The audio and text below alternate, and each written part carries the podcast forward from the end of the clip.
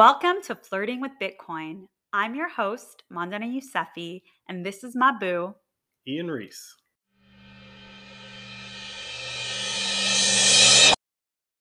Hey, do you have a second? Can you quickly check that you're subscribed to our podcast? We're on Apple, Spotify, Google, and the Fountain app. And make sure you're following us on Instagram and Twitter. That way, you know every time there's a new episode of the Flirting with Bitcoin podcast. Now, let's get back to flirting.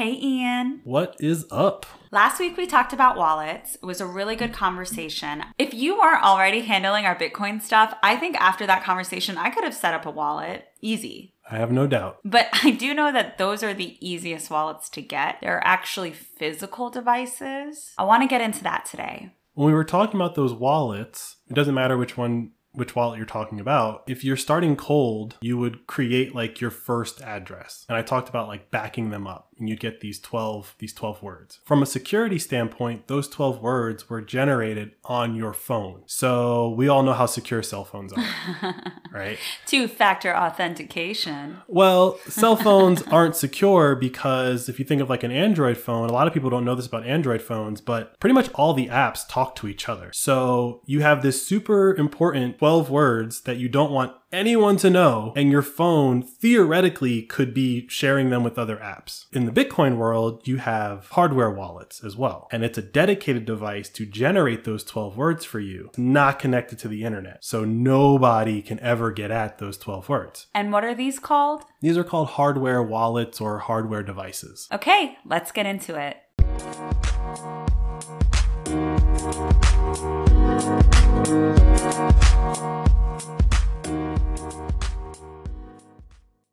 Okay, so you've convinced me. I need a hardware wallet if I'm going to be stacking up my sats, right? If I want a lot of Bitcoin long term, I need a hardware wallet. What are my options? So, this isn't even a long term thing. I think a lot of people in the future will probably start with a hardware wallet. The first hardware wallet that I used is from a company called Ledger. Ledger is this, I want to say it's a French company. I know they're European, I'm pretty certain they're French. And they make a hardware device that is really slick. It just looks good. Ah, it's the aesthetic for me. Yeah, it's like it's silver. It looks like a regular USB drive. It just looks really nice. It looks like probably the French designed it. But it's it's interesting because Ledger is a platform. So it's not just the hardware device. They also have like their own app, which is like a wallet. Um, you can buy and sell Bitcoin in there. They support a lot of other coins as well. They support a lot of altcoins. So they're a Coinbase in the sense that Coinbase is an exchange. You said they also have wallets, but Ledger also has hardware wallets. Yes. But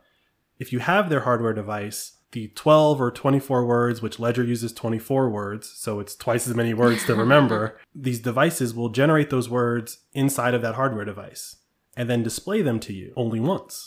so you write them down. Only once? And then they're stored inside. That's dramatic. I mean, it's secure, right? Fair enough. Once you write them down, you could again take them to any of those wallets that we described in the previous episode, and boom, you got your Bitcoin and your address and all that fun stuff and your keys, which is what you really want. So with Ledger, um, their first device, it was slick, it looked really good. Their second device is even sexier. It's got Bluetooth, Ooh. so you don't have to like plug it into a device. You can just connect to your phone via Bluetooth. Wireless, baby. Yeah, and so a lot of people were concerned about that, right? Like, so we talked about not allowing it to be connected to the internet, but then it's got Bluetooth. I'm not going to say to shy away from it. I think it's a very interesting device and it looks good. But Bitcoin purists aren't a fan of that feature. No.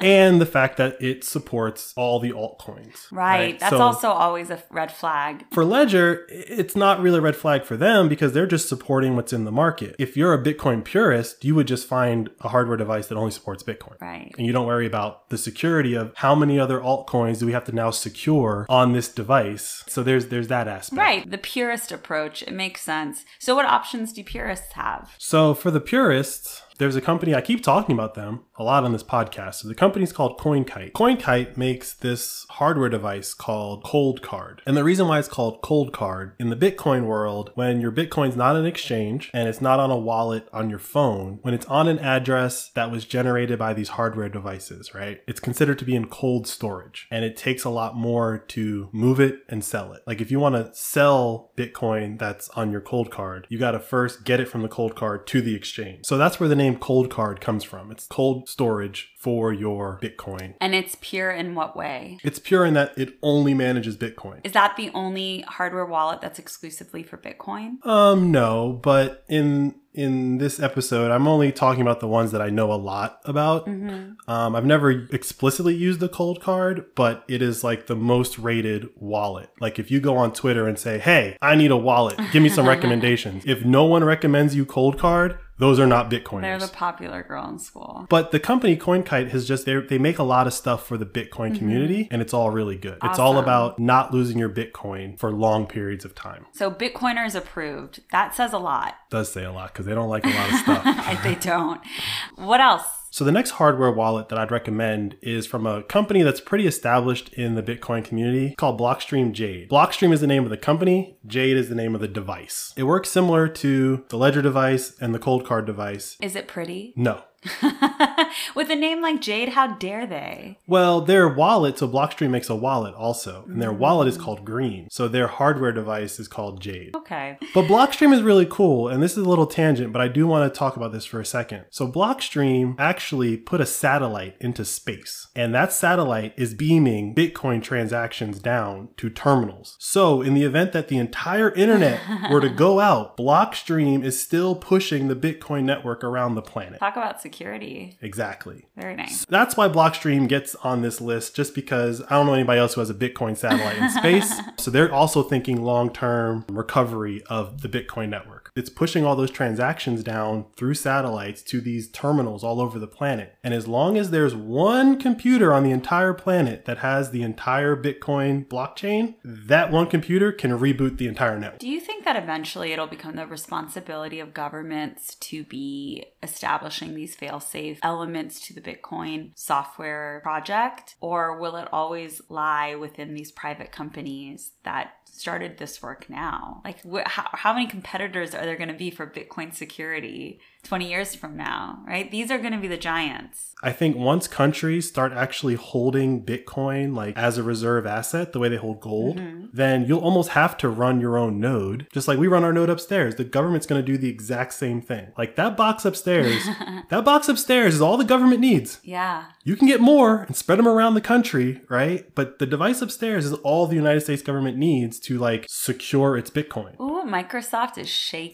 Amazon might be shaking and AWS because right now AWS makes its money from look, you don't want to run your own servers. Mm-hmm. Let us do that for you. You just pay us Amazon tax and we'll keep everything running and distributed all over the planet. But with the Bitcoin world, it doesn't really need an entire data warehouse to be a validator. And when the government gets into Bitcoin mining, which they will, They probably already have and haven't told us. Probably, right? Because they don't feel the need to tell anybody anything. But when governments get into Bitcoin mining, they will de facto be running full nodes and de facto keeping the network alive. That's really interesting. So, is there another hardware wallet you wanted to talk about? So, the last wallet that I want to recommend is a wallet called Trezor. And we'll link to all these in the podcast description, but I'm going to spell it out anyway. So, T R E Z O R, Trezor. Trezor is really cool because, you know, Ledger, as I said earlier, they have their, their hardware device and then they have like this app. But that app you have to install. It's like an installable app. Trezor, you plug it into your computer on the device is like a web page. You don't install anything. Like everything you need to like manage your Bitcoin is on the device. The application on the device. Yes. Trezor, it's one of the more expensive ones, probably because of that, and also just because they're very popular. But I know a lot of people that use Trezor for that particular reason, which is I don't want to have to take my laptop with the Ledger app installed on it. I'll just take my Trezor and give me any laptop, and I can plug in and send you Bitcoin and then take it out. It's you like how you see things happen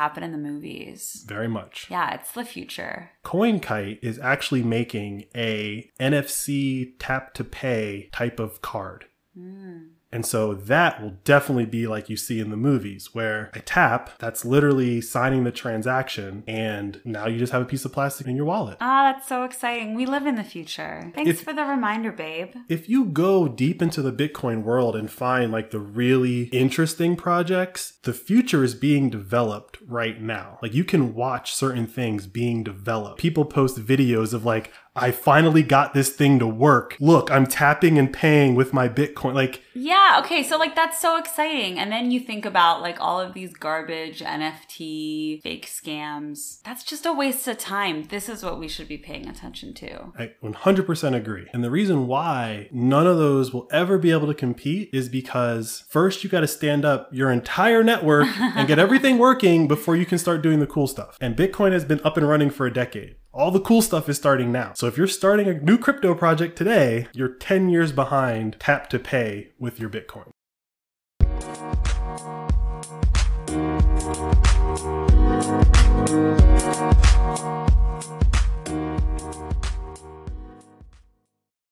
So, you know, when you're dating someone, it's like a prospect and you're weighing your options in that situation.